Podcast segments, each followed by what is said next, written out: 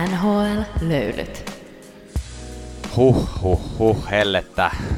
Nimittäin ei tuota ulkona olevaa hellettä, vaan sitä hellettä, mikä tapahtuu, kun katsoo Stanley Cupin semifinaaleja, Stanley Cupin pudotuspeliä semifinaaleja, ja nyt ne ovat ohi. Finaalipari on selvillä. Molemmat joukkueet tulevat idästä, ja NHL Löylyt podcast on tullut teidän kanssanne analysoimaan tätä finaaliparia ja kuinka tämä tulee etenemään.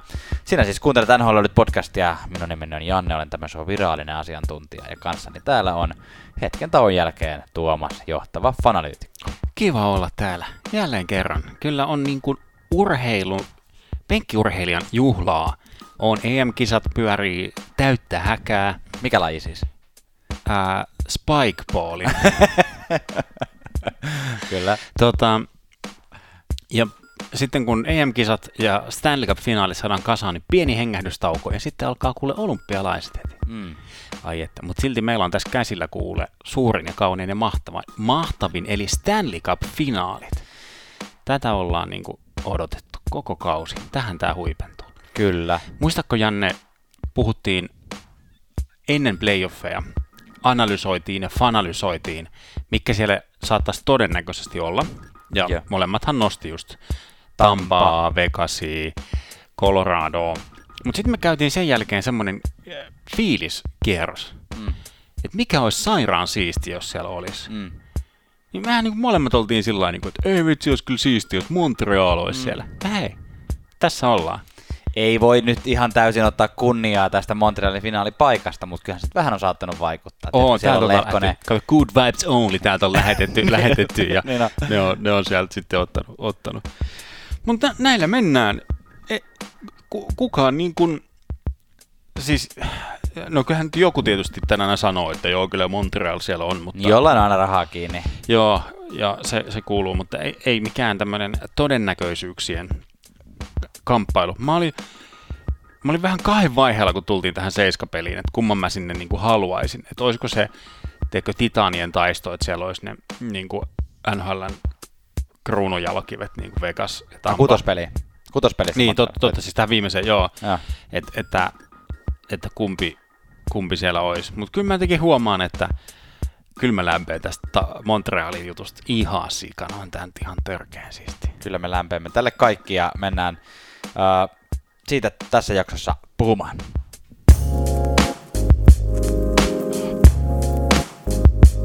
NHL Löylyt.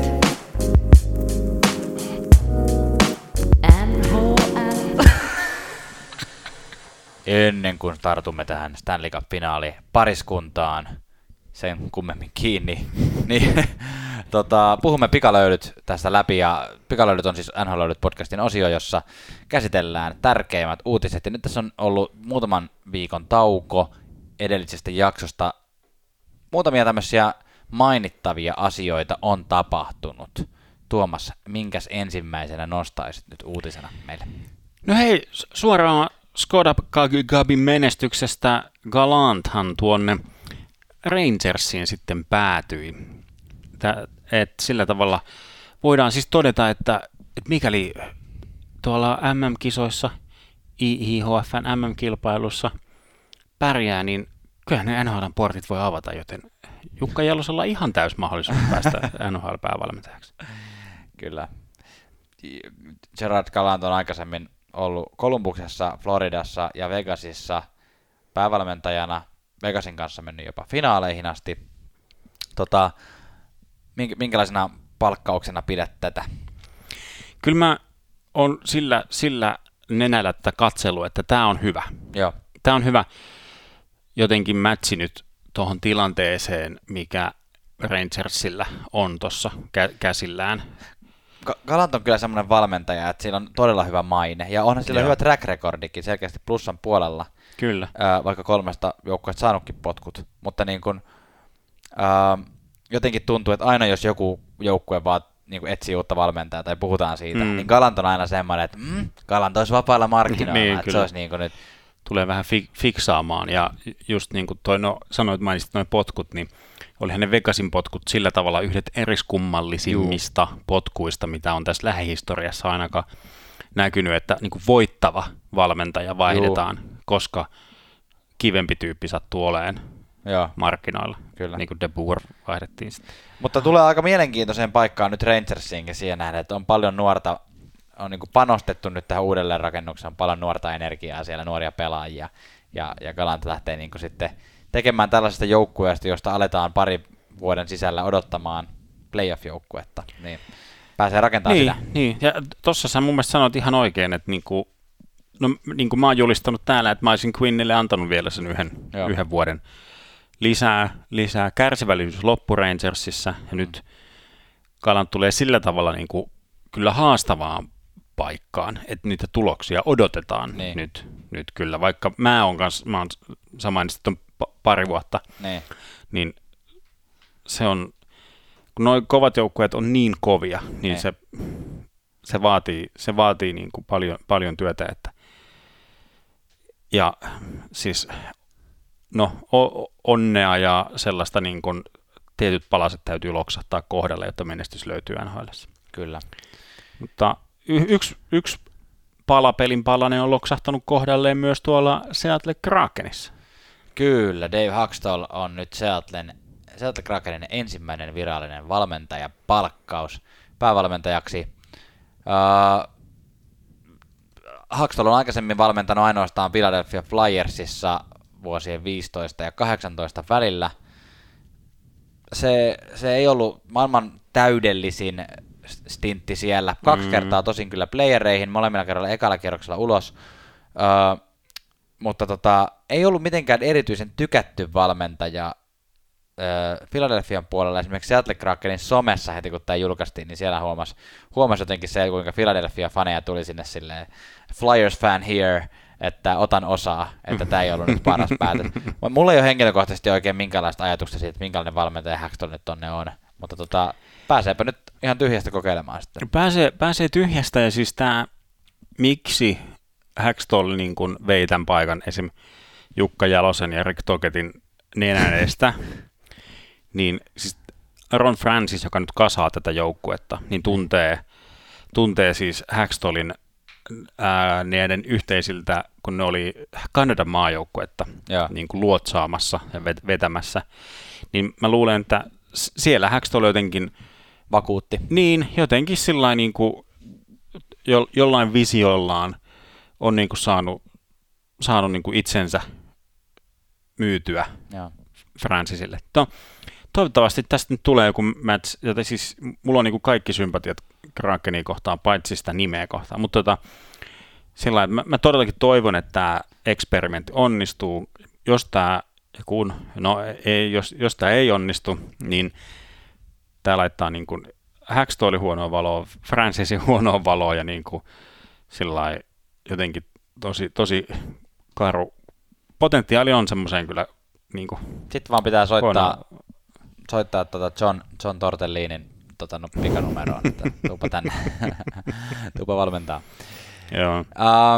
Puhuttiinko Barkovin selkkästä jo podcastissa? Tarvittiin puhua tuosta Pekka Rinteen King Clancy Memorialista, mutta ei tainnettu tässä tällä virallisesti kilistellä Barkovin kunniaksi. Me otamme täällä kilistellä. Yes, onneksi olkoon Aleksander Barkov. Ihan sairaan kova juttu. On NHL:n paras puolustava hyökkääjä virallisesti tällä kaudella ja on ansaittu.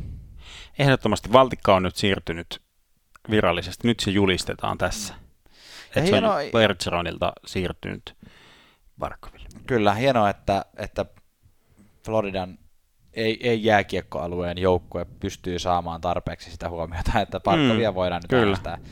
Ja Mark Stone ja tosiaan Bergeron, joka on voittanut yli niin 100 kertaa, niin olivat siellä vastassa. Ja muistatko, kuka on edellinen suomalainen selkkävoittaja?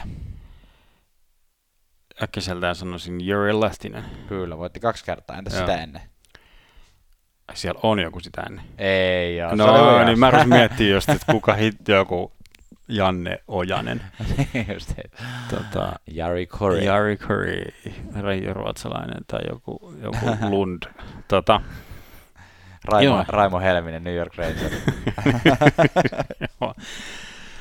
Koivuhan tietysti olisi voinut olla yksi semmoinen tavallaan potentiaalinen, mutta harmi, että että no vähän, no joo, hyvä itse asiassa molemmat periaatteessa. Mielessä oli toi Saku Koivu, mutta hän oli ne Montrealin synkät vuodet kyllä siellä. Hauska, mulle tuli ensimmäisenä nimi, että Mikko Koivu olisi voinut olla. Niin totta, no se ei se ihan täys mahdottomuus ole, mutta se olisi vaatinut sen, että se olisi pitänyt Mikko Koivun pärjätä offensiivisesti vielä paremmin, jotta se olisi ollut ihan oikeasti siinä tai näissä, on se keskusteluissa ollut, mutta siis, että olisi saanut ääniä. Ja se vaatii semmoisen hyvän balanssin, tarpeeksi paljon pisteitä ja sitten hyvät niin kuin puolustustatsit. Joo, kyllä. Kyllä. Mitäs muuta meiltä löytyy? No nyt on joku tämmöinen ikävä niin kuin shitstorm käynnissä tuolla Chicago Blackhawksin joukkueessa. Tämä juttu on nyt vielä niin levällään, että mä ainakin tosi, tosi varovaisesti nyt lähestyn tätä asiaa, eli siis joku... Haluat kuitenkin mainita. Niin, no siis mun mielestä on kuitenkin sen, tai haluamme niinku... asia niin painava, että se sivuuttaminen olisi mun mielestä jotenkin vähän väärin, vaikka tästä nyt ei ole ihan kaikkea, niin kuin, kaikkea vielä möyhitty niin sanotusti, mutta kutakuinkin... Siis jotain tämmöisiä seksuaaliväkivalta-videoa on ilmeisesti näytetty jossain, tai joku on käyttäytynyt sopimattomasti. Joku Blackhawksin ei pelaajista, vaan staffista vuonna 2010, ja tämä on ollut semmoinen, niin kuin, joka tämän kanssa on tullut tämän tiedon kanssa julki, niin väittää, että tämä oli semmoinen koko joukkueen niin kuin julkinen salaisuus. Kaikki niin kuin tiesi sen, ja se oli vähän semmoinen... inhottavaa, mutta mä jotenkin, tää on nyt niin kuin, tää tarina kehittyy tässä ja palataan sit kun on niin kuin faktaa tiskissä ja mitä niin kuin, mutta tuo sillä kyllä tosi ikävän varjon nyt ihan jo alkaville finaaleille, että se varmasti tulee olemaan median kiikareissa ja tälle Chicago Blackhawksin jälleen rakennushankkeelle tai niin kuin vaiheelle. Niin. Ja tietenkin varjoa myös sitä 2010 vuoden mestaruudelle sitten siihen. Kyllä. On niin sillai, siis no, siitä on 12 vuotta nyt. 11 vuotta nyt aikaa. Niin kuin, vähän niin kuin aina tämmöisissä niin kuin herää itsellesi kysymys, miksi niin kuin nyt? Ne.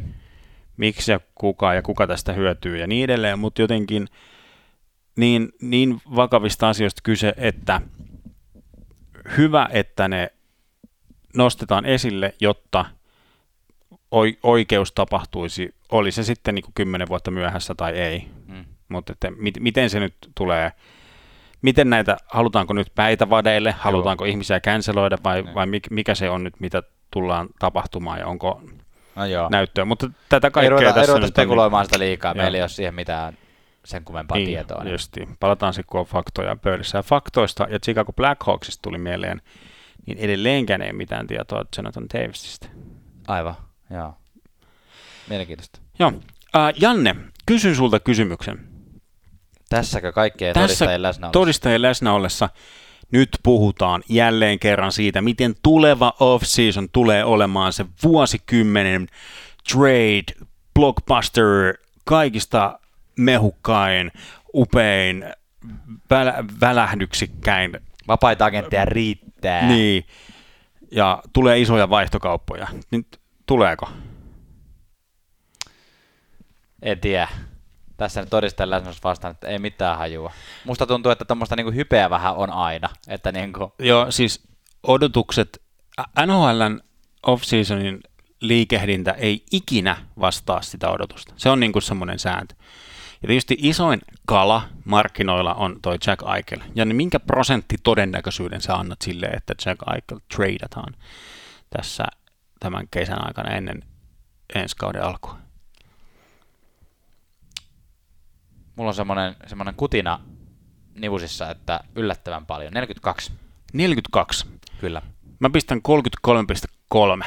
Siis että se on kuitenkin ihan oikea mahdollisuus, mutta jotenkin... NHL:ssä ollaan niin tommosia villasukka GM:iä kuitenkin, ne. Että harvemmin tapahtuu tämmöisiä ne. Isoja niin off-season. Mutta me jäämme sitä odottamaan. Nyt googlasin tämmöisiä niinku top free agents, niinku ihan rajoittamattomia vapaa-agentteja. Eikkelin kohdalla, jos puhutaan, niin puhutaan tietysti niinku vaihtokaupasta, sopimuksen niin, alainen. Joo. Ja sitten on olemassa aika paljon myös niinku RFA-pelaajia, jotka etsivät uusia sopimuksia, mikä on tämän palkkakaton tilanteessa aika haastavaa, muun muassa Patrick Laine. Mm. Ja sitten on paljon myös vapaita agentteja. Miro Heiskanen oli muistaakseni niin, RFA kyllä. Sitten ihan täysin vapaita agentteja on niin kuin totta kai mun mielestä esimerkiksi Aleksander Ovechkin, joka luultavasti ei lähde minnekään. Joo. Mutta sitten on tämmöisiä, jotka liikkuu todennäköisesti, tai ainakin on hyvä mahdollisuus. Esimerkiksi Dougie Hamilton, Taylor Hall, Ryan Nugent-Hopkins, David Krejci, no ei se välttämättä liiku, Kyle Palmieri, Jack Hyman, Phillip Danault. Tämmöisiä niin kuin tyyppejä, että niin kuin ne oikeasti tulee jo vaikuttamaan seuraavan joukkueen kokoonpanoon ihan huomattavalla tavalla, mikä on mun mielestä ihan kiva kyllä, että tämmöistä on olemassa. Tuukka Rask jatkaako. Philip Grubauer tietenkin myös. Tuo maalivahtiosasto kyllä, niinpä. Ja jääkö Gabriel Landeskog? Hän on vapaana. Niin, se on kanssa. Kyllä tässä sillain niin on niin näitä isoja nimiä, mutta joka kerta nämä on ollut niin semmoisia ennalta nähtyjä ja jatkaa samassa joukkueessa. Ja niin mä vaihan nyt mielipiteeni. Vaihda mielipide, anna tulla. Tästä tulee erittäin siisti off-season. Siis, niin jos, no mä nyt tulin tähän sisään vähän hassusta näkökulmasta jotenkin, että mäkin toivon. Jaa. Mä toivon sitä, että teikö kesällä saa avata aamulla Twitteriä ja vähän jännittää, että mitä se on tapahtunut. Mutta niin toistaiseksi aina se on ollut sillain, no ei. Jack Hyman sainattiin, sillä yes. Mutta siis, joo, ja kyllä mä nautin kyllä siis tästä kaikesta niin kuin, pelin ulkopuolisesta näistä kaikista tämmöisistä. Mä tykkään, ne on ihan sairaan sillä niin kuin kiva mehustella ja seurata, ja trade deadlineit on sitten oma hommansa ja muuta. Et. Kyllä. Ja sanotaan, että tämän kesän sitä jännittävyyttä lisää myös tuleva expansion draft, eli Seattle Kraken, joka varaa pelaajia muista joukkueista, niin näitä sidonnaisia kauppoja kanssa niin tulee varmasti. Kyllä. Et mitä? Se oli muistaakseni heinäkuun loppupuoli, heinäkuun 21 olisiko ollut. Se voi ihan hyvin olla. Vapaa-agenttikausi alkaa 28 nimittäin heinäkuussa. Joo. Että. Joo. Sitä jäädään ja sitä kertaan varmaan tässäkin sitten podcastissa ynnäilemään, että minkälaisia kauppoja on tullut. Mutta jokos me nyt saataisiin Pikalöily uutisotsikko osio pakettiin ja lähdetään katsoa vähän, miten tähän finaaliin on tultu. Ja ennen kuin mennään aiheeseen, niin haluan muistuttaa, ottakaa seurantaan NHL Löylyt Instagramissa, Twitterissä ja Facebookissa, ja mikäli haluaa meille lahjuksia lähettää tai pernaruttokirjeitä, se tulee toimittaa osoitteeseen nhlöylyt@gmail.com. Ihanaa, että otit äänpisteet pois myös tuosta NHL. Kyllä. Pitäisikö sillä lailla, niin kun kuuntelee jotain jenkkipodcasteja, aina tulee joku vähän, just joku tuommoinen osoite tai joku, niin sitten ne niin tavaa sen tai sillä lailla. Niin L-O. Niin. NHLOYLOT. Menikö oikein? Tai sitten niin kuin radiossa aina toistetaan, se puhelinnumero tulee. Lähetä viesti osoitteen 060011888, eli 060011888. Nyt toi ei ollut mikään oikein, eli älä soita tuohon numeroon, siellä saattaa olla joku maksullinen numero. Niin yltä, että sä muistat. Heti, jos pitää sanoa joku puhelinnumero niin kuin lonkalta, niin kyllähän se nyt on joku tommonen one-to-one. Apua, älä. Piirtynyt tämän niin kuin älä teini-ikäisen minun takaraivoa kyllä. One-to-one. Soita vain ilta-aikaan 10 jälkeen. Joo, älkää soittakaa. Soittakaa ystäville, sukulaisille. Kyllä, mummo. Kuuluu. Niin. Mummolle kannattaa aina välillä soittaa. Tosin nyt oli kyllä niin tekopyhä juttu, en ole soittanut kyllä pitkä aika omalle mummolle, mutta ehkä soitan. Nyt menemme keskustelemaan. Ensin Islanders Tampa-sarjasta. Tampa siis lopulta 7 pelissä selviytyi voittajaksi, eli revanssi viime vuodesta. Silloinkin Tampa voitti, silloin tosin 6 pelissä. Ja Islanders oli virallisesti pisimmällä pudotuspeleissä sitten vuoden 1983, jolloin he voitti Stanley Cupin. Joo, Chili ja muut oli siellä. Potvinit, ei Felixit, vaan toiset potvinit. Joo, sanotaanko, että yllätyin siitä, kuinka pitkään toi Islanders jakso tuolla kilpparilla vetää. Mutta samaan hengenvetoon todettakoon, että ei ollut ihan niin tylsiä peliä kuin jotenkin etukäteen sitä niin kuin lähti odottamaan. Et oli jotenkin, heti kättelyssä katso sillä, että kun Carolina ja Panthers molemmat niin kuin sai sen pelin sinne Tampan alueelle. Sitten kun ekat pelit oli, tai sellainen niin kuin, vaikka ekan pelit ekapuoliskossa, katsoi sillä, että jaha, että Islanders ei pääse edes tuosta sinisestä yli. Ne. Niin, että mitähän tästä sarjasta nyt niin kuin tulee. Mutta kyllä ne nyt sai sen sitten jäädytettyä ja niin kuin pomputettua seiskapeliöstä. Joo, oli kyllä tavallaan, mä luulen, että aika monet meidän kuulijoista ja monet niin kuin on underdogin puolella yleensä. Et monet varmaan oli fiiliksissä. Mä itse olin fiiliksissä, katoin sen kolmannen erän ja jatkoajan siitä pelistä, missä Islanders tuli 2 maalin takaa tasoihin kutospelissä, ja sitten jatkoajalla Beauvillier vei voitto. Ville Nieminen sanoi just sitä ennen, että nyt olisi aika näiden Parsalin ja Beauvillierin ruveta tekemään maaleja, ja heti sen jälkeen Beauvillier teki maalin. Mutta Tampa on vaan niin hyvin öljytty monipuolinen kone tällä hetkellä, että kyllä se niin kuin, vaikka Islanders vei sen reunalle, niin sitten tämä niin viimeinen oli aika semmoinen, kuitenkin vaikka oli 1-0, niin viimeinen peli oli aika yksipuolinen näytös lopulta. Joo, siinä jotenkin korostui se, kun ollaan puhuttu siitä Tampa Bayn, no sä mainitsit niin robottimaisuus tai semmoinen konemaisuus ja kirurgisuus, eli tehdään tarvittavat toimenpiteet, että päästään tästä sarjasta eteenpäin. Et semmoisena se kyllä niin kuin näyttäytyi.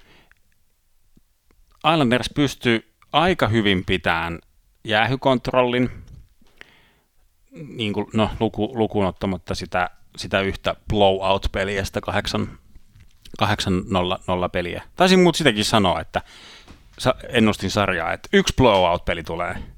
Sieltähän se tuli. Yksi näistä omista ennustuksista, jos saa näitä niin kuin paljon. Mä ennustin tai niin kuin halusin nähdä tämän Sebastian Ahon alivoimamaalin. Niin. Vitsi, oli monta kertaa lähellä. Sebastian Aho oli alivoimalla lähes yksin läpi. Ja niin, oliko tolppa peräti lähin tai joku semmoinen ihan tosi. Nyt sieltä tees. Väärä Sebastian Aho. Niin. Vasilevskiy nostan tälle lennosta esiin. Niin oli kyllä on kyllä hauska fakta tämä Vasilevskistä tämä, että oliko nyt mun mielestä 4. katkaisupeli putkeen, missä hän pelaa nollapelin. Tai siis neljäs kerta, kun Tampa menee jatkoon, niin Vasilevskiy pelaa nollapelin. Joo. Muutama semmoinen hassu helppo meni Vasilevskille tuon sarjan aikana. Kyllä. Ja kyllä meilläkin tässä, niin kuin meillä on tämmöinen NHL WhatsApp-ryhmä, niin sielläkin yksi kaveri sanoi heti kun Tampa johti 2-0 kutospelissä. Joo. Heti kun Islanders teki maalin, niin tämä kaveri laittoi, että joo, että ei Islanders tulee viemään tänne, että Vasilevskiy pelaa aina nollan niihin peleihin, mutta katkee. Totta. Mua harmitti Islandersin hyökkäyspään yksipuolisuus. Se niinku, ne lähti hakemaan niitä suoria vetoja. Ne sai niitä muutamia maaleja tehtyä niillä suorilla vedoilla. Mutta jotenkin kerta toisensa jälkeen. Musta tuntuu, että jos mä olisin ollut katsomassa Islandersin ylivoimapalaveriin, niin on sillä lailla, hei jätkät, kuka meistä lämmää kovite? No okei, Pelech lämmää kovite. Tehdään semmoinen, että Pelech lämmää viivasta ja muuta ja maalille. Niin, katsotaan sitten mitä tapahtuu. Niin oli niinku kerta toisensa jälkeen oli niinku, haettiin vaan se niinku suora laukauspaikka viivasta. Mutta puolustajat teki myös maaleja. No, jos on ainoa tapa, millä yritetään tehdä maaleja, no niin totta kai ne sitten tekeekin ne maalit. Yksi oli, mä just niin kuin mietin, että miksi ne aina tekee ton niin kuin suoralaukausviivasta, ne on saanut 2 maalia tehtyä sillä tavalla, ja ne yrittää sitä samaa. Niin kuin, just niin kuin tiedetään, että jos sä haluat niin kuin saman lopputuloksen, niin tee samalla lailla. Että jos sä haluat eri lopputuloksen, niin älä tee samalla lailla. Mutta aina vaan niin kuin sitä haettiin. Mutta sitten oli yksi semmoinen, oliko se peräti 7 pelissä semmoinen ohjaus siitä sivusta, että ei vedettykään suoraan kohti, vaan oliko just toi... En muista kukaan, mutta teki semmoisen ohjauksen, että kävi tolpassa, joka olisi ollut niin kuin ratkaiseva. Mutta just niin kuin vaikka, no ihan esimerkkinä vaikka Colorado, niin kuin se, että kuinka monta kertaa Mikko Rantanen niin kuin ohjasi sieltä sivusta niin kuin niitä sinne maalin kulmalle, tai siis maalin kulmalta maalia kohden, että ei haeta niitä suoria laukauksia. Että jotenkin se... Tuntuu niin kuin hölmöltä katsoa sillä, että sulla on niin kuin NHL:n kuumin maalivahti vastassa ja sä luulet, että sä voitat sillä, että sä vedät viivasta suoria laukauksia sisään. Niin. Mä en osaa sanoa. Siis onko Islanders semmoinen joukkue, joka lähtee hirveästi vaikka niinku tekemään mitään hirveästi kikkapelejä tai semmoista. Islanders ei ole niinku hyökkäysorientoitunut joukkue, että ehkä ne niinku jotenkin... Niin. Lähtee hakemaan tuollaisella enemmänkin, että lauotaan ja toivotaan ribandeja, mutta eihän Vasilevski tietenkään niitä hirveän paljon anna. Muutamat maalit, mitkä meni. Niin kuin että, joo. Ketäs pelaajia nostat tuolta? Hyvässä vai pahassa? Kummassa vaan. No, aloitetaan vähän niin kuin pahassa. Pahassa siis Leo Komarov. Ei ole profiililtaan, siis kuten tiedämme, ei ole niin kuin semmoinen starpa-hyökkääjä. Eikö? Siis tämmöinen maalintekijä. Mutta jos sä oot niin kuin, ykköskentän laitahyökkääjä ja sä tuut sarjasta ulos 0+0, -3 Okei, taklauksia oli joukkueen 3. vai 4. eniten. Okei, se on niinku se on hänen rooli on se. Se on se hänen rooli ja siinä kentässä hän oli se, joka meni niihin kulmiin ja hänen tehtävä oli voittaa kiekko Barsalille.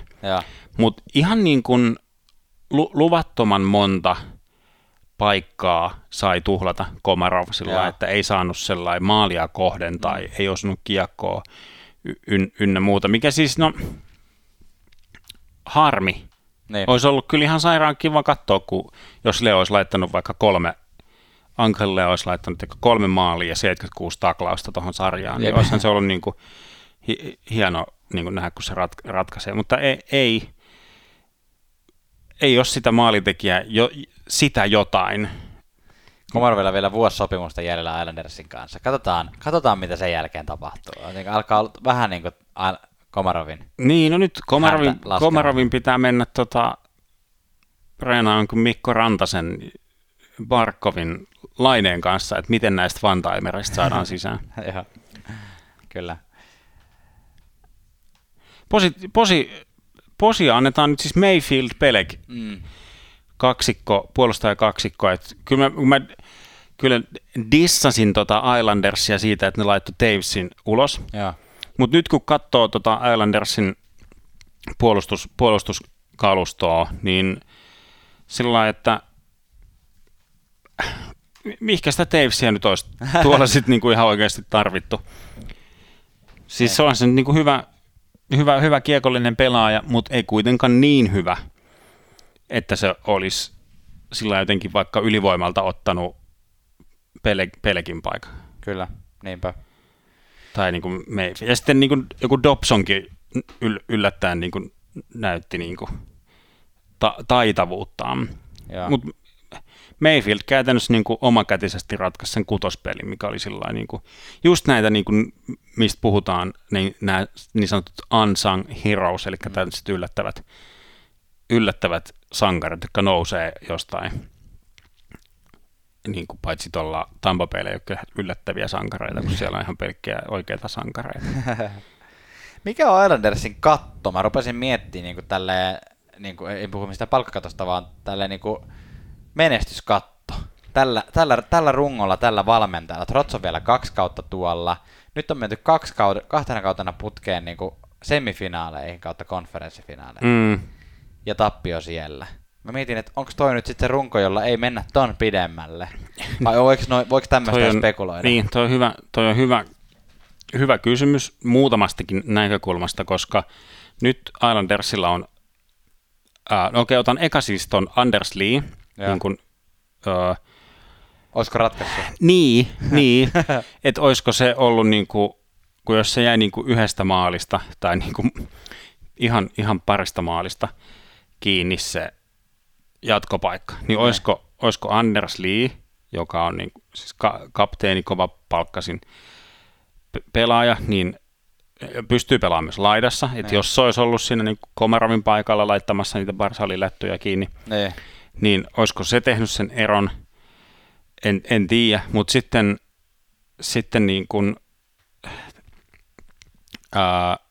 sopimus, tai nyt ihan tämä palkkakattokin alkaa olemaan sitten vähän issue, eli ongelma tässä kohtaa, kun siellä on muun muassa RFAna on Beauvillier, Pelekki, sitten on vapaita agentteina on nämä Devilsin pojat, eli Palmieri, Jajak, Chisikas, no myös Dalcolle, mutta hän ei kyllä ollut missään roolissa tässä. Sorokin on rajoitettu vapaa-agentti. Niin sekin vielä sitten pitäisi, tämä tulevaisuus jotenkin naulata. Niin, että tässä on niinku tavallaan nyt tätä ikkunaa, on niin kuin nyt auki, johon tämä nyt parempi taas niin kuin pieni askel eteenpäin, niin kuin viime vuodesta jos miettii, että sai venytettyä tuon 7 peliin. Mutta, niin, onko tämä rungon katto, on se ensimmäinen ehkä, ja toinen, että oliko tämä tämän rungon niin kuin viimeinen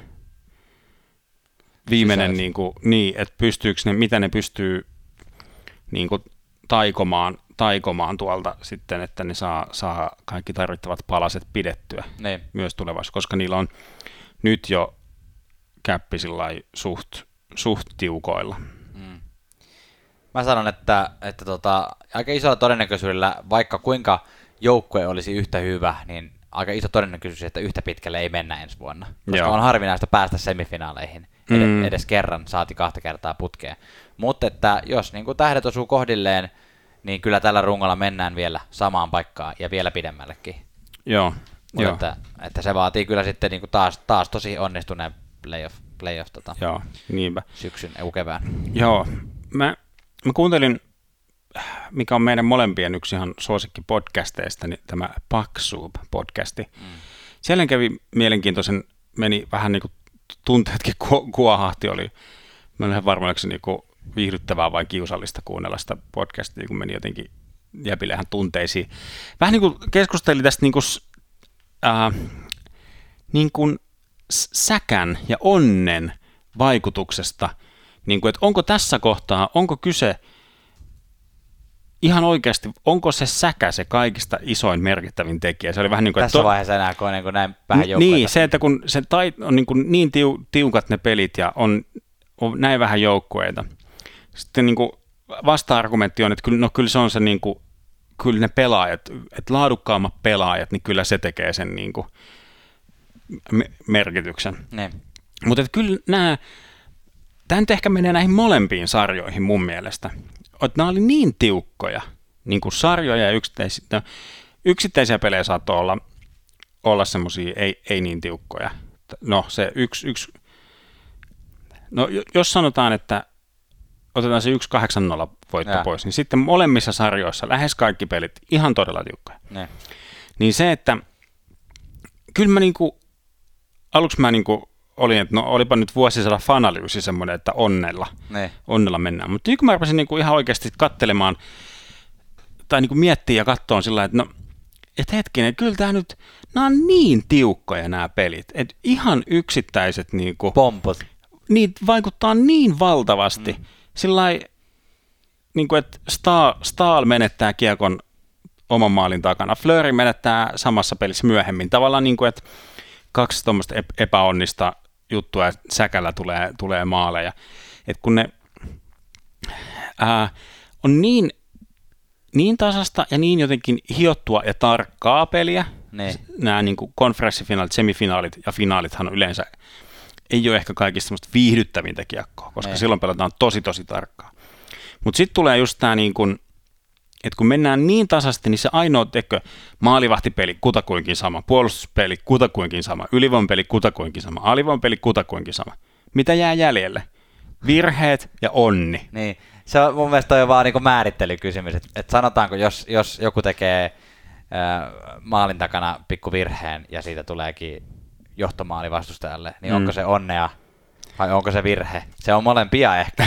Niin, ja se, että mä tässä kohtaa just sanoin, että menestys, sä tiedät tämän lainin tämmöinen, että menestys tulee siitä, kun mahdollisuus ja onni kohtaavat. Niin kyllä tässä kohtaa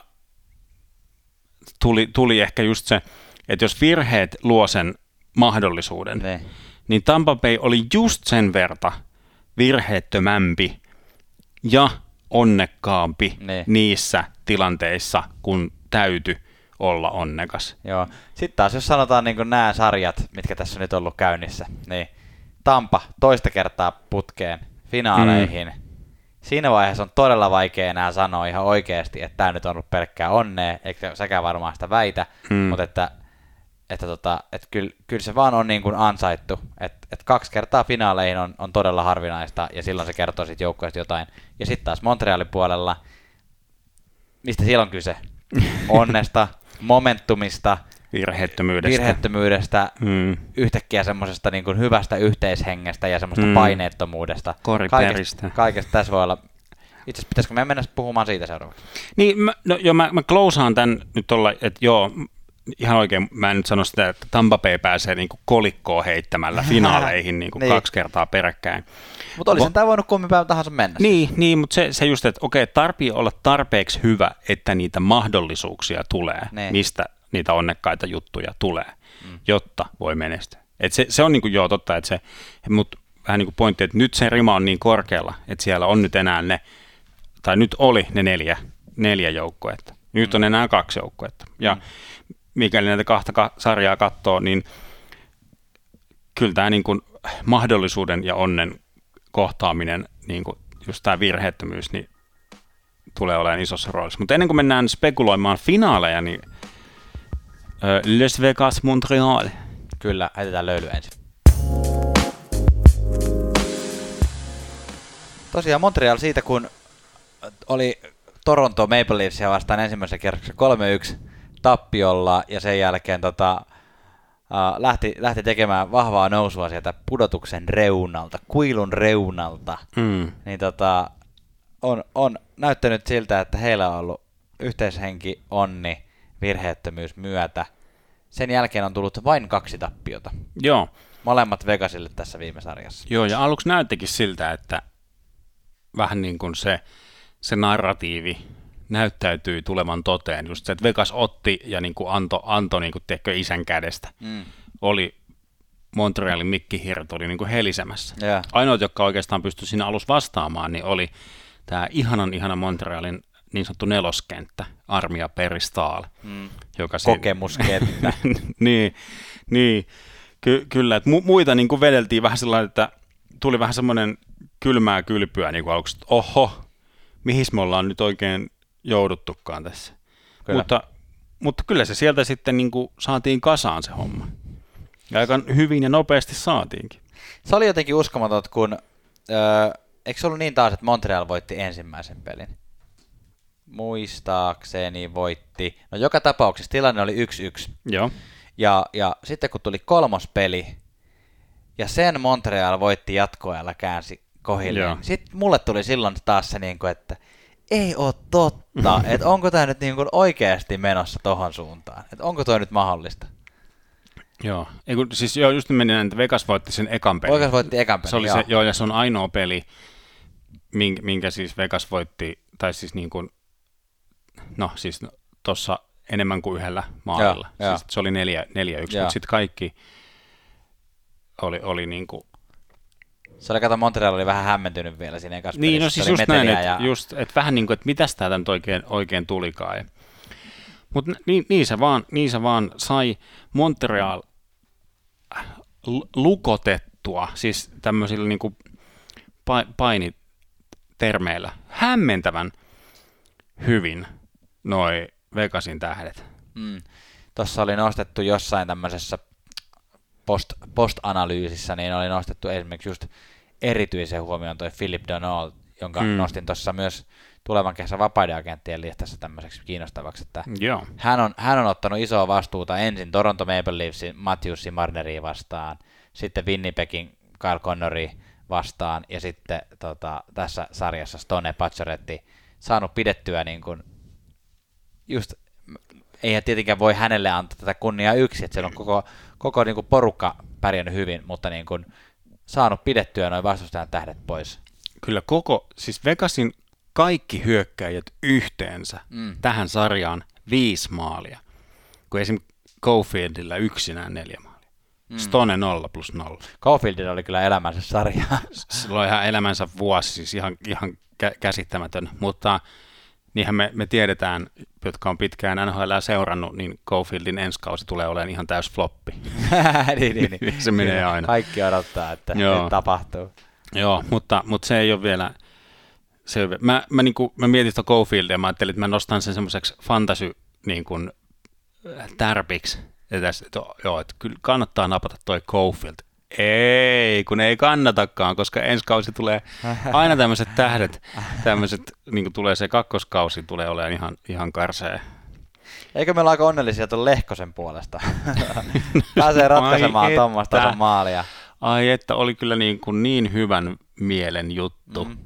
Just, että on ollut kans vähän poppariosastolla ja kauden aikana ja vähän sillä haastetta, että onko se nyt NHL-pelaaja vai ei. Ja sitten toi oli niin ihana. Ja just se kuva kun general manager Mark Bergevin niin kun suutelee Lehkosta niin kun päähän otsaan siinä pelin jälkeen punaisessa puvussaan, niin olihan se nyt niin kuin siisti kuva jotenkin kyllä, vitsi minkä fiilis. Ja oli kyllä, Twitterissä on keskimäärin jotenkin todella ahdistava tunnelma, mutta sen maalin jälkeen just niin kuin kaikki kyllä fiilisteli just mitä isä Lehkosta ja muuta niin kuin, että kaikilla jotenkin. Se oli kyllä, se oli mahtava semmoinen hyvän fiiliksen juttu kyllä. Joo, ja tietysti myös Carey Price pitkään pelannut todella kovasti. Hienosti, no viime kaudet ei ollut niin vahvoja, tämäkään runkosarja ei ollut niin vahva, mutta että tuommoisella esityksellä nyt niin kuin elämän ensimmäistä kertaa playoffeja, Stanley Cup finaaliin. Mutta mä katsoin Pricea vähän niin kuin silläkin ajatuksella, kun mä oon vähän niin kuin heitellyt sitä bussia alle täällä ja sillä lailla, että joo, Allen on ykkösmaalivahti ja muuta. Mutta sitten mä katson Pricea ja mä mietin, että miksi Pricein pelaaminen ei näytä miltään kovin kummoselta? Se näyttää jotenkin, no semmoiselta perus. Välillä vähän jotenkin tuntuu haparoivan, on vähän myöhässä tilanteesta. Jotenkin sellainen, että se ei näytä miltään, ei tule mitään hienoja torjuntoja tai viime hetken pelastuksia. Mutta niin kuin, johtuuko se vaan siitä, että ei ole tarvinnut? Ne. Ehkä. Että ne on saanut, Montreal on saanut pidettyä sen pelin niin kuin sen verran laidoissa ja niissä niin sanotussa pienissä kulmissa, että Price ei ole joutunut semmoisiin tilanteisiin, niin. Mikä nyt Tampa Bay tulee asettaa kyllä tuossa kohtaa ihan uudenlaisen haasteen, mutta... Mutta toi plus se, että se, mistä me puhuttiin myös, verrattiin Pricea ja Fleuria, eli se, että niin kun kyllähän Fleury on paljon aggressiivisempi maalivahti. Fleury asettaa itsensä semmoisiin Hasek-tilanteisiin, missä se joutuu heiluttamaan hanskaa tosi hienosti. Ja Price sitten taas niinku prodormaisesti niinku hakee just semmoisen tilanteen, että ei sen tarvitse liikkua juurikaan.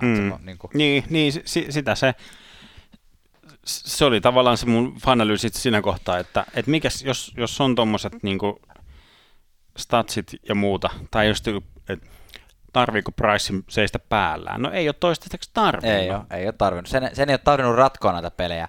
Price on Conn Smythe-voittaja tuolta puolelta, mikäli Montreal voittaa Stanley Cupin. Väittäisin näin. Siellä ei ole kukaan oikein noussut muuten silleen ykköseksi. Ei siellä kukaan niin kuin Suzuki tai Toffoli tai tollaiset, vaikka ne on paljon pisteitä tehnytkin.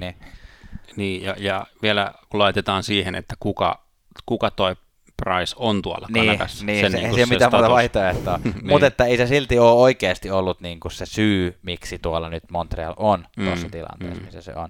Yksi pelaaja, minkä haluan kanssa nostaa, Shea Weber ensimmäistä kertaa urallaan myös pääsee finaaleihin Montrealin kapteenina.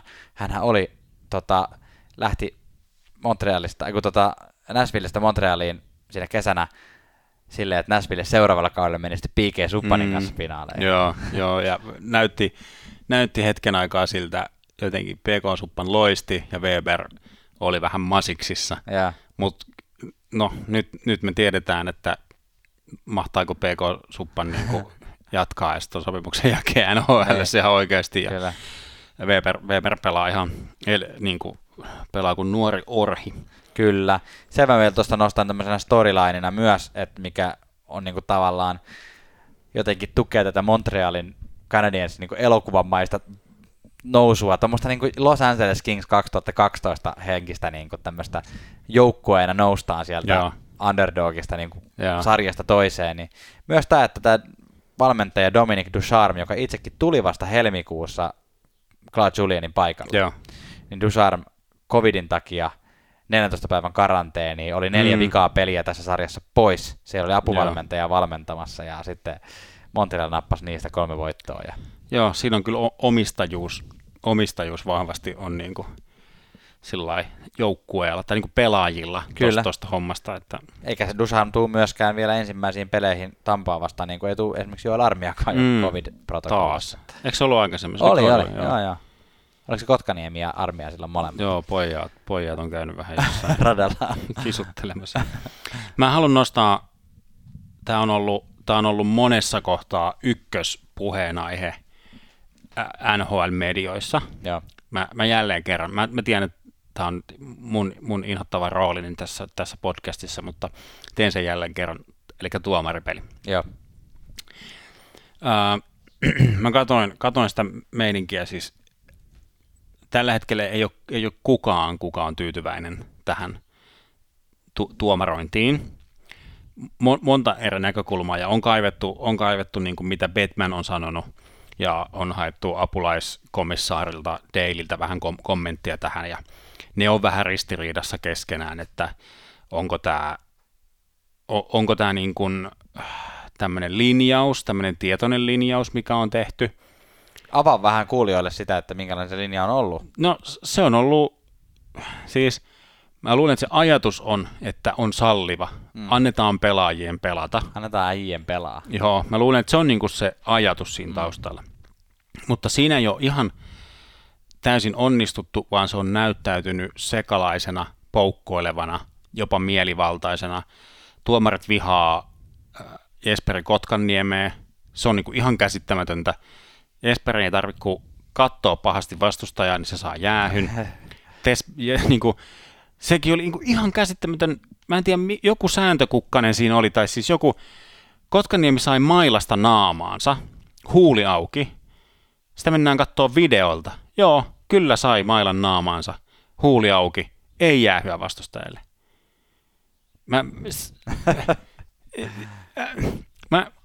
Mulle tuli mieleen tämmöinen tilanne.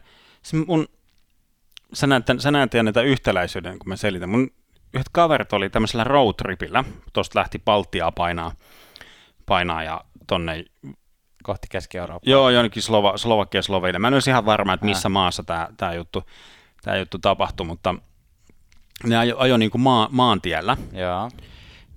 Niinku katsoi, että mitäs hittoa, että nyt niin kuin nopeusrajoitus on 60 tällä maantiellä, mutta jengi painaa niinku 80 ja 100. Jos me mennään 60, niin mehän jäädään tässä ihan jalkoihin.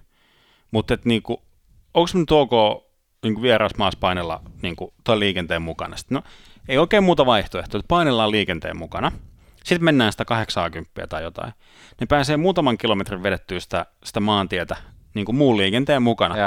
80. Sitten tulee poliisi pysäyttää. Ja. Sitten sanoi, no, ulkomaalaiset rekkarit. Niin, sillä tavalla, että mitä hittoa, että mä ajattelin tämän liikenteen mukana, nämä kaikki muut ajoi kovempaakin. No, sillä on ihan sama, te ajoitte, tämä on 60 alle, te ajoitte 80. Niin, että sieltä niin kuin, No joo, se saattoi olla ehkä vähän se pointti, että katsottiin, että nyt on ulkomaalaiset rekkarit, että otetaan turvasti täältä raha pois. Mutta niin kuin jotenkin tämä samankaltaisuus, eli periaatteessa on olemassa se niin kuin raja, se niin kuin mitä saa tehdä, se 60 raja. Ne. Tuo on niin kuin pelaajien pitäisi pelata sen 60 mukaan. Ne. Mutta kun kaikki pelaa sen 80 tuntivauhdin tai 100 tuntivauhdin mukaan, niin kuin, että se on se ikään kuin, katsotaan, että okei, tällä ei saa, tämä on se, millä mennään. Paitsi Kotkaniemi, jolla on ulkomaalaista. Niin. Sitten voidaan ottaa semmoisia yksittäisiä, niin kuin, tämmöisiä niin kuin, ihan näennäisiä, niin kuin, täysin linjasta poikkeavia niin kuin jäähyjä, sillä tavalla, että nyt tuli tosta jäähy. Sillä tavalla, että mitä hittoa? Ei, niin kuin, ei missään linjassa minkään kanssa. Ja niin kuin, et tavallaan, niin kuin, joo, se ajoi ylinopeutta 60 alueella, mutta kun kaikki saa ajaa 80, niin kuin jotenkin se on ihan käsittämätön. Ja sitten yksi näkökulma... Tuomas, sun kaverisi hyppää jonnekin jyrkänteelle, niin hyppäätkö säkin jyrkänteelle? Niin. Joo, hyppäätkö sä kaivaa? Janne, jos hyppäät säkin kaivaa. Yksi näkökulma on tässä on, NHL on avautumassa vedonlyönnille, niin kuin lailliselle vedonlyönnille Yhdysvalloissa. Ne. Ja vedonlyöntikohteitahan voi olla nyt ihan mitä vaan. Mm. Ja monessa... Major-lajeissa saattaa olla niin kuin myös niin kuin nämä penaltit saattaa olla niitä vedonlyönnin kohteita. Aivan. Ja kaikissa muissa major sports-lajeissa puhutaan siis baseball, koripallo ja jenkkifutis. Mm. Itse asiassa baseballissa jopa lisätään toi umpire, eli semmoinen pesätuomari sinne, jotta ne vihelykset menee sääntökirjan mukaan. Kyllä. Jenkkifutiksessa, koripallossa pidetään tasan sitä, niin kuin tuomarit pitää sitä samaa linjaa. Mutta jääkiekko on ihan totaalinen poikkeus siitä, että se tuomarien, siis peli muuttuu tosi paljon fyysisemmäksi, mutta mä en näe, että tuomaripelin pitäisi muuttua yhtään mihinkään. Ja mä jotenkin haluaisin nähdä ja uskon, että tähän tullaan nyt kiinnittämään todella tiukasti huomiota näiden uusien vedonlyöntijuttujenkin näkökulmasta. Ne. Että se, että jos jäähy, tai tilanne on runkosarjassa jäähy, niin sitten se ei enää yhtäkkiä olekaan jäähy playoffeissa, mikä sitten vaikuttaa niin kuin vedonlyöntiin. Ihan mielenkiintoinen pointti. Mäkin jenkkifutista jonkun verran tulee seurattua, niin vaikka ei ole mikään todella aktiivinen, niin kyllä mulla on semmoinen tatsi ja fiilis, että vähemmän siellä valitetaan siitä, että onpas missattuja. Niin kuin. Totta kai sielläkin on semmoisia, että olisi pitänyt joku rangaistus antaa jostain, syötön vastaanotohäirintä tai joku vastaava. Joo. Mutta että ei siellä niin kuin valiteta. Ei siellä, tosi harvoin siellä selitetään niin kuin pelin häviämistä sillä, että no hitto nämä tuomarit oli tällaisia. Niin. Kyllä. Se on, miten paljon niillä on niin kuin vaikutusta, tai miten arvokkaita erikoistilanteet on joku, jos Tampakin tulee sille 40% ylivoimalla. Jep, kyllä. Niin onhan se nyt semmoinen käytännössä niin kuin varma voitto, vaikka niin kuin, tuomarit niitä maaleja tee, ne, mutta niin kuin muistetaan tämä Vegas San Jose niin kuin hässäkkä. No siinä ei voi tuomaria nyt. Joo. Mennään puhumaan siitä Montreal Tampa-sarjasta ja jätetään Vegas nuolemaan jälleen kerran haavoja. No niin, ja sitten siihen varsinaiseen, meukkaaseen, pihviin, vai itse asiassa voisiko jopa sanoa, että nyt aletaan olla jo jälkiruoan puolella. Se niin kuin, tiedätkö, että ateriat on meillä ollut alkupalat, sitten on ollut alkukeitto siihen perään, ja sen jälkeen on tullut niin hyvät pihvit tässä semifinaaleissa. Nyt... Ai vitsi, mut tuli nälkä. Niin tuli muuten ihan sairas nälkä, pitää voltti laittaa laulamaan tässä, että ei ollut maksettu mainos, vaikka olisi voinut olla. Niin, nyt päästään siihen jälkiruokaan. On se sitten ihan sun oman maun mukaan, on se sitten crème brûlée tai on se sitten joku liekitetty. Hei, nyt lopeta, mulle tulee ihan sairaan. Montreal Tampa finaaleissa. Tampa viime vuoden mestari yrittää tehdä back-to-backia tässä nyt ja toteuttaa Tuomaksen ennustus siitä, että sen jälkeen kun on tehnyt ennätyskauden, niin siitä 2 seuraavalla kaudella tullaan voittamaan Stanley Cup-mestaruus. Edelliset, jotka on voittanut back-to-backit, on muistetaan ihan lähihistoriasta Penguins 16-17 kaudella, tai näillä, siis vuosina 2016 ja vuosina 2017. Red Wings voitti 90-luvun lopussa 97-98 Penguins 91-92, se oli sitten tämä Jaager ja Lemieux Penguins. Ja sitten tullaan 80-luvulle, 70-luvulle, jossa tätä on tapahtunut jo paljon enemmän. Siellä oli paljon enemmän dynastioita, oli Oilers, Islanders, JNE, JNE. Montreal tulee vastaan ekaa kertaa 28 vuoteen finaaleissa, joka on täsmälleen yhtä kauan, kun on kulunut Kanadan edellisestä Stanley Cup-mestaruudesta, koska Montreal voitti vuonna 1993 mestaruuden. Patrick Roy, kyllä. Sinä aikana, viimeisen 28 vuoden aikana, on 5 kanadalaisjoukkuetta käynyt finaaleissa. Yeah. Ja hävinnyt kaikki. Kaikki nämä 5. Canucks 2 kertaa, 94, 2011. Yeah. Calgary 2004, olisi ansainnut voiton ehdottomasti. Ehkä vähän suomilaisellekin katsottuna, mutta muutenkin. Oilers, Markkanen 2006, Ottawa Senators kävi 2007 Ducksia vastaan. Ei ole ollut chanssia voittaa. Mutta onko nyt? Onhan tämä nyt maukas tämä jälkiruoka tässä. Koska onhan tämä asetelma niin selkeä, selkeä mestaruussuosikki jo ennen kauden alkuun. Joo. Väittäisin, että edelleen selkeä ennakkosuosikki. Vastaan joukkue, joka on niin kuin enemmistön toimesta laskettu joka kierrokselta ulos. Kyllä. Ja aina mennyt läpi. Kyllä, toi on hyvä kuvaus kyllä maalattu tähän hommaan. Montreal näyttää jotenkin, että ne on vähän niin kuin vahvistunut aina jokaisesta voitosta. Usein saattaa käydä, varsinkin nämä niin sanotut underdog-joukkueet, altavastaajajoukkueet, ne on joutunut niin kuin repimään selkänahastaan, ylisuoriutumaan jatkuvasti ja on niin kuin revitty ja raadeltu rikki. Kyllä. Ja sitten siellä on niin kuin semmoinen, no mikä nyt esimerkkinä tulee mieleen, Nashville Predators, San Jose Sharks, joka on tullut lännestä niin kuin finaaleihin, ihan semmoisena niin kuin riekaleisena. Kyllä. Ja niin kuin rikki revittynä haastamaan. Mutta jotenkin nyt vaikuttaa, että Montreal ei ole mitenkään niin kuin rikki runnottu.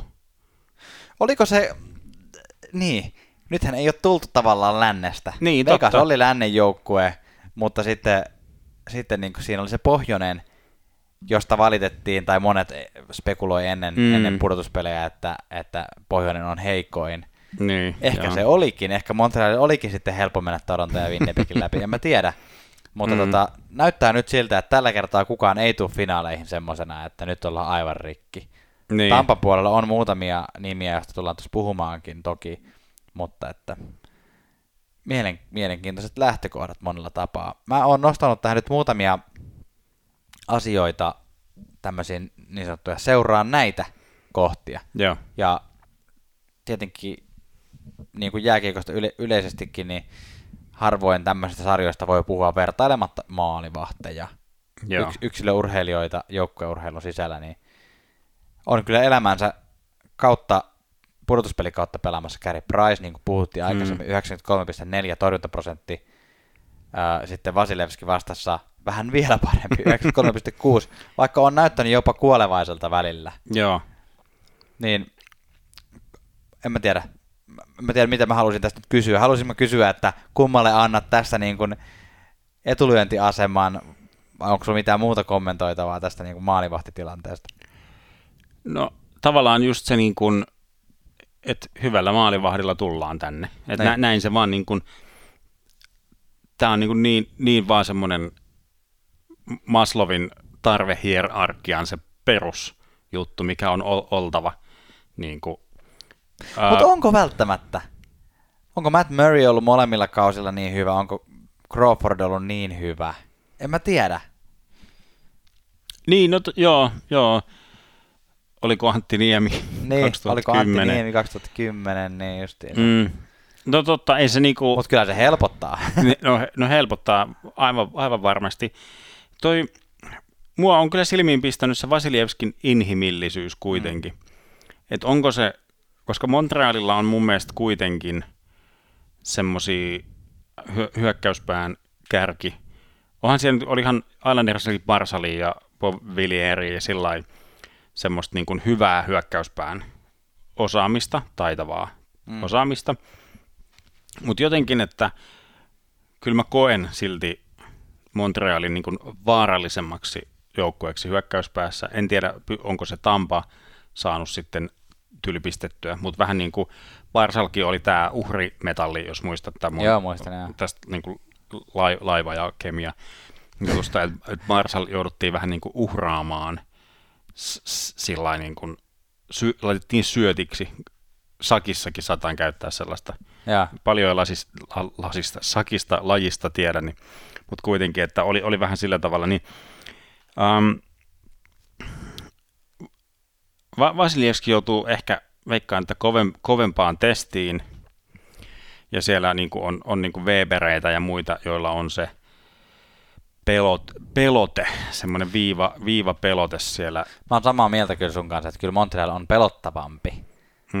Mutta onko se niinku, kuinka pelottava sitten, niin se on toinen kysymys, mutta kyllä ne ihan hyvin on maaleja kiskonut. Antaisin silti ehkä Vasilevskille näistä kahdesta sen niinku edelleen. Joo. On niin vaikea mennä nyt Carey Pricen puolelle, mutta mua saa nyt syyttää tässä. Niin, se, että nyt Price joutuu varmasti, tai siis että Vegas ei pystynyt sahaamaan samalla lailla kuin Tampa on pystynyt, mutta Tampakaan ei pystynyt Islandersia vastaan samalla lailla sahaamaan sitä peliä rikki, kun se sahasi Carolinan ja Panthersin puolustuksen. Taas mulle tuli Carolina ja Panthers. Ja. Mutta että ne puolustukset pystyttiin sahaamaan niin kuin semmoisella niin kuin nopeilla yhden kosketuksen niin kuin läpi, poikkikentän menevillä syötöillä läpi. Sitä ei näkynyt Islandersia vastaan, ja nyt sitä tullaan varmasti kokeilemaan Montrealia vastaan, joka tarkoittaa myös sitä, että Price joutuu paljon kovempaan testiin. No siitä me päästään helposti tuohon Tampan ykköstykkeihin, eli Kutserov, joka johtaa ylivoimaisesti pistepörssiä, 27 pistettä, pudotuspeleissä on älytön lukema. Tietenkin nyt on kysymys, että onko mies kunnossa. Sai poikkaria kylkiluihin tuossa kutospelissä Andersia vastaan ja tuli seiskapelissä ja ainakin niin kun ollut puhetta nyt siitä, että näytti vähän, ja niin kun näyttikin vähän semmoiselta, että ei annettu ihan niin paljon peliaikaa ja vähän silleen varovaisesti käytettiin. Mikä se yksi Alman biisi oli se? Ootas. Mä muistan vaan Dye My Hair. Eikö se Karma, niin oli. Et kun mennään 18 miljoonaa ja yli ton cap space ja muuta, että onko niinku. No joo, oliko tämä nyt vähän ilkeästi niinku maalailtu tätä, että mahdollisesti. Niin joo, ei ole kyllä toden totta kunnossa. Se voi tehdä ison vaikutuksen tuohon lopulta, vaikka niinku tietenkin on tuolla muitakin, esimerkiksi Braden Point, jolla oli 9 pelin maaliputki, joo, mikä on aika sairas. Ja on nyt menossa tällä hetkellä 14 maalia, on menossa toista kautta putkeen pudotuspelien maalipörssin voittoon, joka on edellisen kerran tapahtunut 87-88 Jari Kurri. No niin. Että on siinä vähän. Ja just tämä, mistä me puhuttiin nyt sitten, että tämmöisiä tyyppejä tuolla on, siellä on tietenkin, mainitaan nyt Stamkos, Killorn, Palat, ja sitten sieltä tulee Hedman on tehnyt paljon, taitaa olla 6. tällä hetkellä pudotuspelien pistepörssissä. Niin pisteiden tekotaitoa on siellä Tampassa niin paljon, että nyt kun me puhuttiin tuosta, että Montreal onnistui jo noita aikaisempia joukkoja vastaan, just Phillip Danault ja muut, niin pystyi niin kuin, mitä sä sanoit, mitä sanaa sä käytit, jotenkin paini. Niin lukottaa, uinuttaa, laittaa niin. Sillä niin kuin, joo. Niin, että onko mahdollisuus vielä niin kuin siirtää se näihin kavereihin, joka nyt alkaa olla silleen loppubossi. Niin siis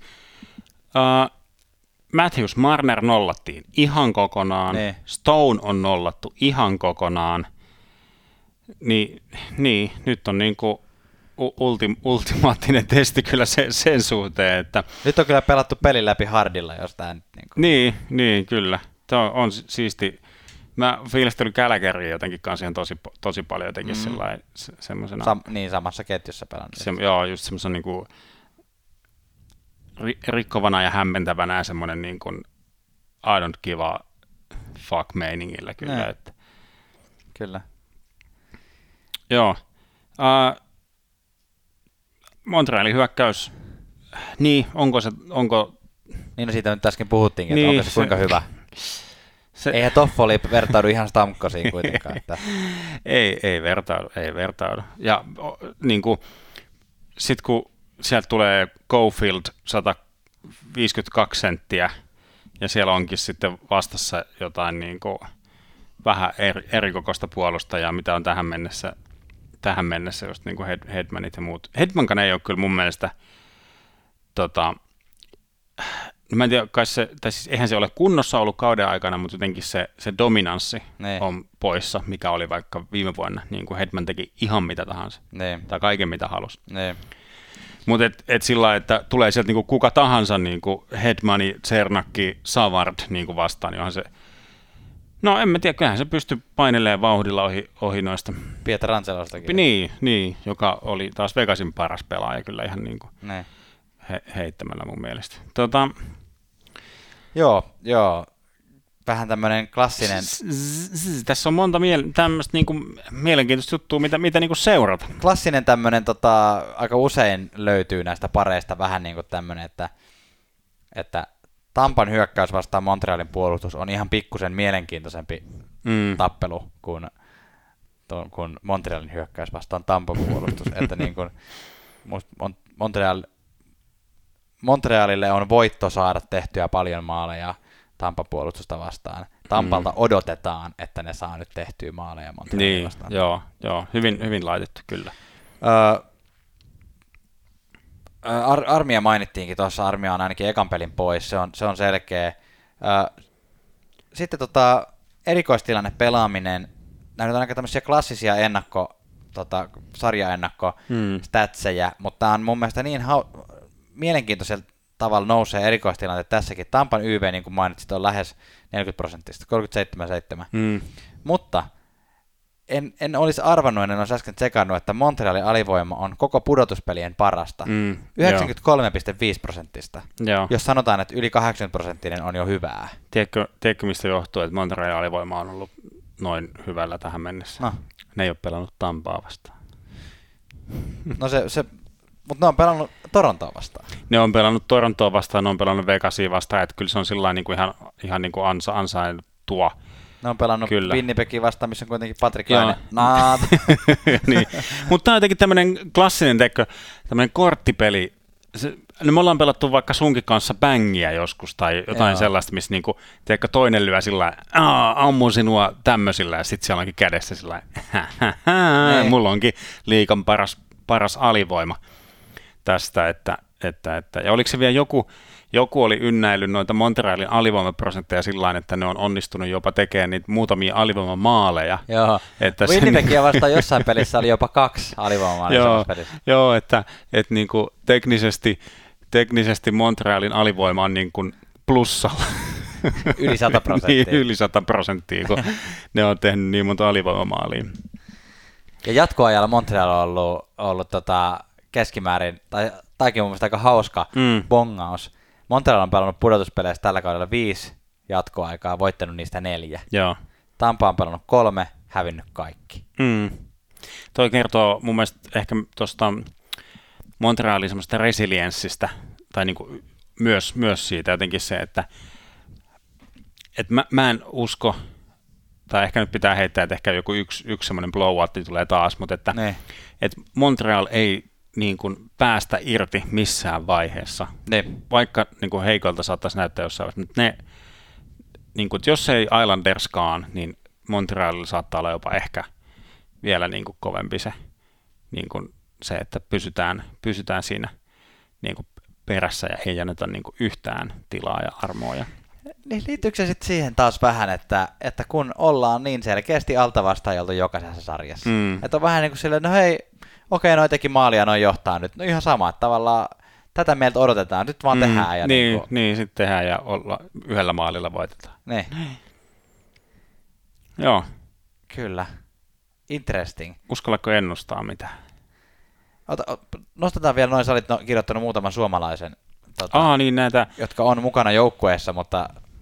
Niin, no, nostetaan nyt tämmöisiä, niin kuin, tai noterataan suomalaiset, jotka on mukana Stanley Cupin finaaleissa Tampa Bayn puolelta, tai siis joukkueissa, jotka ovat mukana niin finaaleissa. Tampa Bayn puolelta on siis Christopher Karkkilanlahja Gibson, pelaa niin kuin kolmosmaalivahdin roolissa siellä Tampa Bayssä. Ei ole tulossa nimeä kuppiin, jos näin mennään. Ei ole tulossa nimeä kuppiin, mutta varmasti hieno kokemus kyllä Gibsonille, joka on kans niin kuin laatannut ja luuhunnut. Laatannut siis. Onko se joku ruokamyrkytys?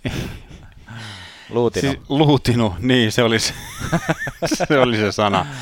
Niin kuin noita tuossa niin kuin Kintaalla, tuossa NHL ja AHL tuommoisessa ei oikein ole niin kuin saanut missään vakiinnutettua paikkoa. Ei saa kyllä nytkään vakiinnutettua paikkoa Tampa Bayssä, mutta pääsee ainakin niin kuin tämmöiselle reissulle mukaan. Aistimaan.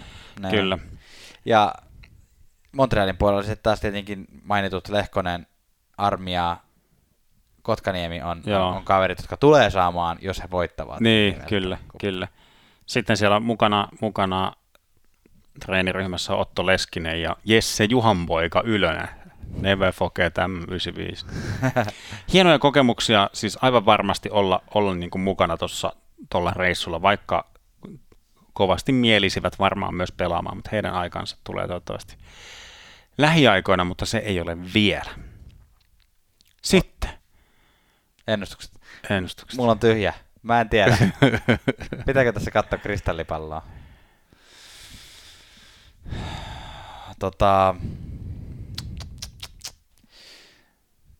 Silloin kun sä mietit, mä fiilistelen sitä, että jos Montreali voittaa, niin se kaupunki ja maakin osittain tulee olemaan niin sekaisin, että ei ole mitään järkeä. Jo pelkästään toi finaalin voittojuhlinta oli jo niin semmoista mellakka. Miten sä pidätettiin 15 ihmistä? Niin ne kaatoi jotain poliisia. Mutta se on se intohimon määrä on jotain sellaista niin käsittämätöntä tämmöiselle suomalaiselle toppahousu jääkiekkoseuraa että. Joo. Okei, nyt mä sitä mä tässä harkitsin, että häitenkö mä semmoisen vähän niin kuin villin ennustuksen.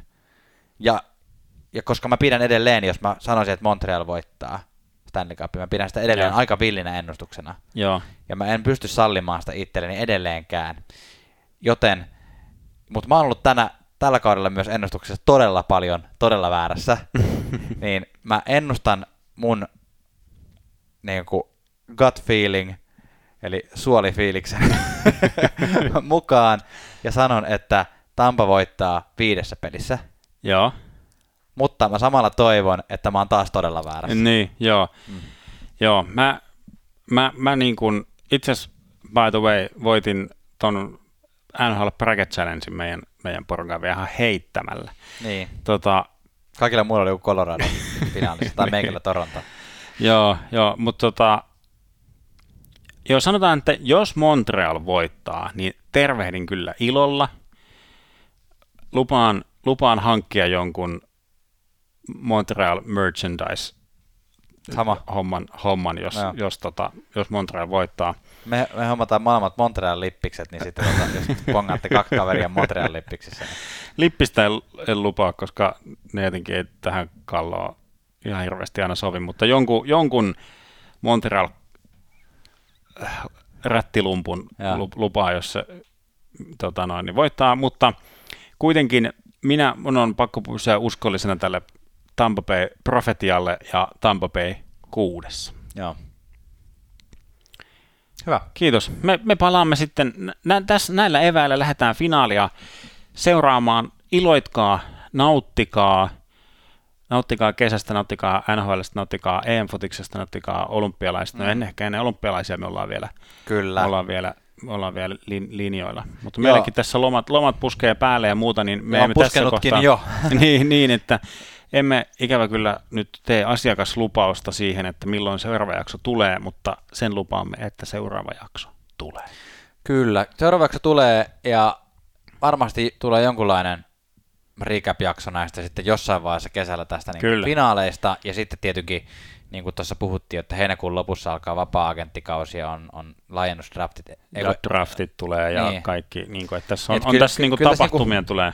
Aiheita tulee ja me tullaan niitä kertaamaan jossain vaiheessa, mutta ei pysty lupaamaan viikoittaista tahtia todellakaan, eikä myöskään välttämättä ihan semmoista, että seuraavana päivänä draftista on jakso. Joo, voidaan tehdä joku semmoinen Patrick Laine sopimus watch, semmoinen, niin kuin, että päivittäin pistetään yksi jakso ulos, missä niin kuin Patrick Laine edelleen ilman sopimusta.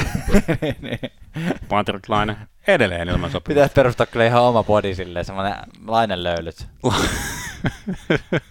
Laine löylyt. Semmoinen, että sä voit... Ai seko olisi se meidän spin-offi sitten, mitä ollaan niinku tässä aina harkittu, että onko se NBAtä vai onko se NFLää vai... Mikä se on muuten NBA-finaaleiden tilanne? Nyt rupesin. Siellä taitaa olla sama semifinaali, tai siis semifinaalit vielä käynnissä. Eipäs taitaa olla, joo. Mun on kaikki suosikit tippunut jo pois, että kai sitä Bucksin kelkkaan sit pitää hypätä. Joo, Phoenix Suns, Bucks, se olisi kyllä kiva finaali, joo. Oliko se jo finaali vai onko se vasta semifinaali? Ei kun se olisi kiva finaali. Niin. Siellä on Suns, Clippers niin. Ja noniin, Hawks, Bucks.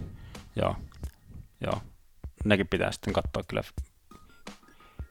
Tulee paljon katsottavaa. Paljon, niin, NBA, joo, kyllä NBA-finaalit on mulla ainakin kuulunut tähän kattaukseen, että se on pitänyt aina katsoa. Pitäisikö meidän tähän samaa höyryä ottaa vielä NBA-finaaliennakko tässä näin nyt, niin kyllähän meillä tässä aikaa on. Joo, no, mikäs tässä? No, kyllä tykkää tuo Greek joo, Atletico on ollut kyllä, no silloin oli se vähän semmoinen heikompi jakso siinä. Kiitos kun kuuntelitte NHL-Löylyt podcastia. Nauttikaa hyvää urheilukesää, moi! Mordor. NHL-Löylyt.